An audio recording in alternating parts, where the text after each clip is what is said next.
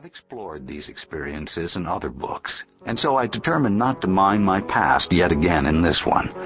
I am fully aware of all the reasons not to believe. So then, why do I believe? Read on.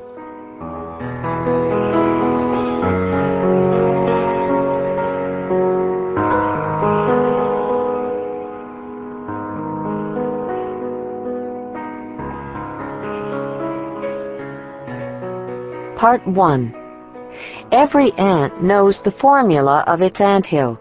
Every bee knows the formula of its beehive. They know it in their own way, not in our way. Only humankind does not know its formula. Fyodor Dostoevsky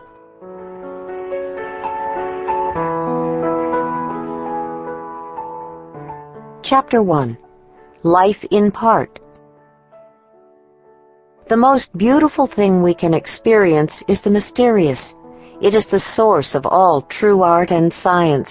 He to whom this emotion is a stranger, who can no longer pause to wonder and stand wrapped in awe, is as good as dead. His eyes are closed. Albert Einstein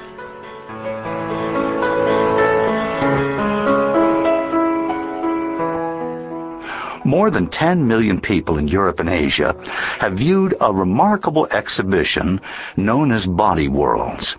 A German professor invented a vacuum process called plastination, which replaces individual cells of the human body with brightly colored resins and epoxies, much as minerals replace the cells of trees in a petrified forest. As a result, he can preserve a human body, whole or stripped away to reveal its inner parts, and display the cadaver in an eerily lifelike pose. I visited Body Worlds in a warehouse art gallery in London after an overnight flight from my home in Colorado.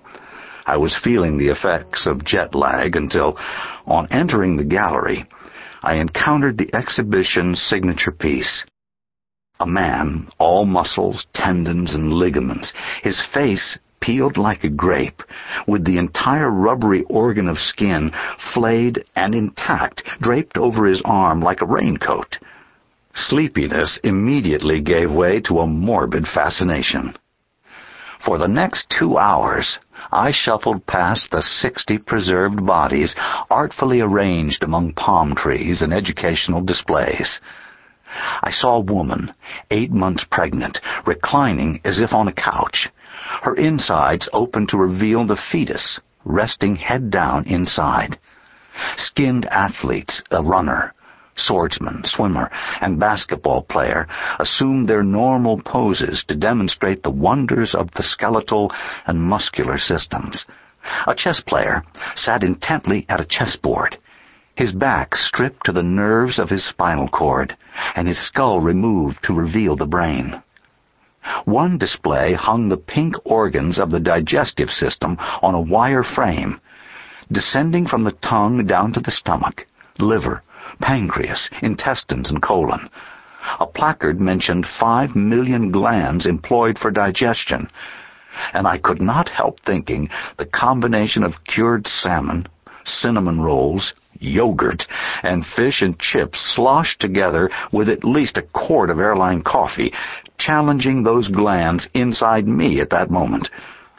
Moving on, I learned that babies have no kneecaps at birth, that the body's total volume of blood filters through the kidneys every four minutes, that brain cells die if deprived of oxygen for even ten seconds, I viewed a liver shrunken from alcohol abuse, a tiny spot of cancer in a breast, globs of plaque clinging to the walls of arteries, lungs black from cigarette smoke, a urethra squeezed by an enlarged prostate gland. When not observing the plastinated bodies, I observed the people observing the plastinated bodies. A young girl, wearing all black, her midriff bare, with orange hair and a lip ring, roses tattooed on her arm, alert to all live bodies but barely noticing the preserved ones. A Japanese woman in a flowered silk dress and straw hat with matching straw platform shoes, very proper, staring impassively at each exhibit. A doctor ostentatiously showing off his knowledge to a beautiful young companion, twenty years his junior. A know-it-all college student in a jogging suit explaining wrongly to his girlfriend that of course the right brain controls speech. Silent people pressing plastic audio wands to their ears, marching on cue like zombies from one display to the next. The sharp scent of curry drifted in from outdoors, along with the throb of hip-hop music. Local merchants sponsoring a curry festival had blocked off several streets for bands and dancing. I moved to a window and watched the impromptu block party. Outside the gallery, life. Inside, the plastinated residue of life. Wherever body worlds had opened, in places like Switzerland and Korea, organized protests had followed, and the exhibition had papered one wall with news accounts of the demonstrations. Protesters believed that it affronted human dignity to take someone like a grandmother, with a family and home and name, and maybe even an eternal destiny, and dissect and plastinate her, and then put her on display for gawking tourists. In response, Professor Gunther von Hagens had posted a vigorous statement defending his exhibition.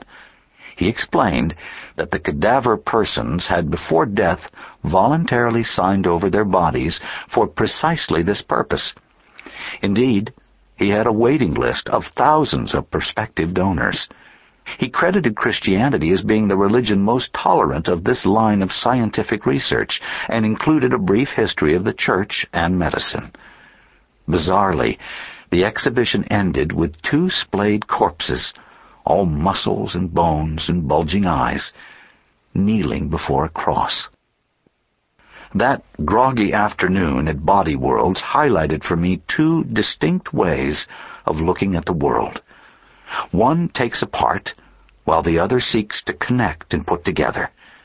We live in an age that excels at the first and falters at the second. The cadavers, dissected to expose bones, nerves, muscles, tendons, ligaments, blood vessels, and internal organs, demonstrate our ability to break something down, in this case, the human being, into its constituent parts. We are reductionistic, say the scientists, and therein lies the secret to advances in learning. We can reduce complex systems like the solar system, global weather patterns, and the human body into simpler parts in order to understand how things work. The recent digital revolution is a triumph of the reducers, for computers work by reducing information all the way down to a one or a zero. Nearly every day, a friend sends me a joke by email. Today, I got a list of questions to ponder, including these. Why is abbreviated such a long word? Why is the time of day with the slowest traffic called rush hour? Why isn't there a mouse-flavored cat food? People with too much time on their hands come up with these jokes, type them into a computer, and post them electronically for the amusement of the rest of the world. I think of all the steps involved. The jokester's computer registers a series of keystrokes, translates them into binary bits of data, and records them magnetically as a file on a hard disk. Later, communication software retrieves that file and translates it into a sequential code, which it sends over a modem or broadband line to a computer server sitting in an isolated room. Some user plucks the joke for the day from the server, imports it to a home computer, and forwards it to a list of email contacts. The cycle goes on and on, with bits of joke data streaming over phone lines and wireless signals, even bouncing off satellites, until at last I log on to the internet and download my friend's attempt to bring a smile to my face. Masters of the art. We can reduce not just jokes, but literature and music and photographs and movies into digital bits and broadcast them around the world in seconds. On the ski slopes of Colorado, I met Australians who email snapshots of their ski vacations back to their friends and family every night. A few minutes on an internet site will let me search and locate any word in Shakespeare or view the artwork hanging in the Louvre Museum. Have we, though, progressed in creating content that others will someday want to store and retrieve? Does our art match that of the Impressionists, or literature compare with the Elizabethans, or music improve on Bach or Beethoven? In most cases, taking apart what exists proves easier than creating what does not yet exist. Think of the best artificial hands, built with state-of-the-art technology, yet clumsy and mechanical in their motion compared to the human bodies. School textbooks used to report that the chemicals constituting the human body could be bought by catalog for 89 cents. Which, of course, does nothing to explain the magnificence of an athlete like Michael Jordan or Serena Williams. A junior high school sex education study of fallopian tubes and the vas deferens hardly captures the wonder, mystery, and anxiety of marital sex and the impressive displays at Body World in London pale in comparison to the ordinary people chewing gum, sipping Starbucks coffee, and chatting on cell phones as they file past. We reduce into parts, but can we fit together the whole? We can replace the cells of the human body with colored plastic, or slice it into a thousand parts. We have a much harder time agreeing on what a human person is. Where did we come from? Why are we here? Will any part of us survive death? The people on display at Body World, do they endure as immortal souls somewhere in another dimension? Perhaps peering whimsically at the line of tourists filing past their plastinated bodies? And what of an invisible world rumored by mystics? A world that cannot be dissected and put on display in a gallery. Knowing the parts doesn't necessarily help us understand the whole. I once heard the missionary author Elisabeth Elliot tell of accompanying the Auca woman Dayuma from her jungle home in Ecuador to New York City. As they walked the streets, Elliot explained cars, fire hydrants, sidewalks, and red lights. Dayuma's eyes took in the scene, but she said nothing. Elliot next led her to the observation platform atop the Empire State Building, where she pointed out tiny taxicabs and people on the streets below. Again, Dayuma said nothing. Elliot could not help wondering what kind of impression modern civilization was making. Finally, Dayuma pointed to a large white spot on the concrete wall and asked, What bird did that? At last, she had found something she could relate to. I have visited the tip of Argentina, the region named Tierra del Fuego, Land of Fire, by Magellan's explorers, who noticed fires burning on shore. The natives tending the fires, however, paid no attention to the great ships as they sailed through the straits. Later, they explained that they had considered the ships an apparition.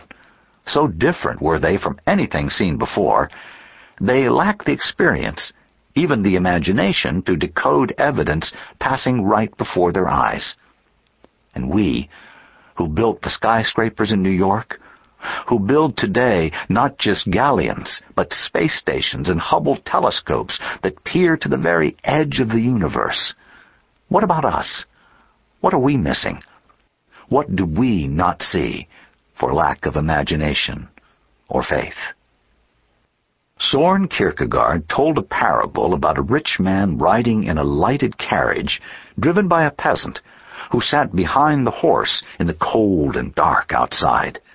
Precisely because he sat near the artificial light inside, the rich man missed the panorama of stars outside, a view gloriously manifest to the peasant. In modern times, it seems as science casts more light on the created world, its shadows further obscure the invisible world beyond. I am no Luddite who opposes technological change. My laptop computer allows me to access the text of every book I've written in the past 20 years, as well as thousands of notes I've made during that time. Though I'm holed up in a mountain retreat, using this same computer, I have sent messages to friends in Europe and Asia. I pay my monthly bills electronically. In these and other ways, I gratefully enjoy the benefits of a reducer's approach to technology and science. Yet I also see dangers